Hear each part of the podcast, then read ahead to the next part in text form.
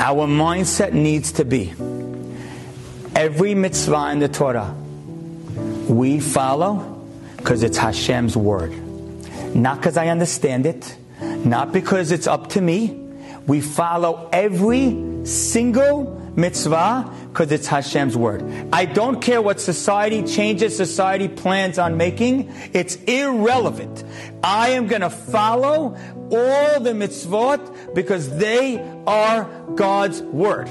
Every single mitzvah. None of them because, oh, respecting my parents is logical. That's not the reason why I'm respecting my parents. I'm respecting my parents because the mitzvah in the Torah.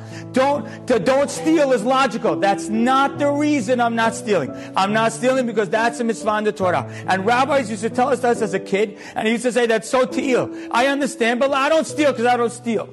But the truth is no. Every single one of them is because it's a mitzvah in the Torah because I want to put my brain into the Torah's brain. That's the brain I want to have. My brain is a Torah's brain. Because if that's my mentality, you can never cancel it. And you can never erase it. That's my mindset. My brain is the Torah's brain.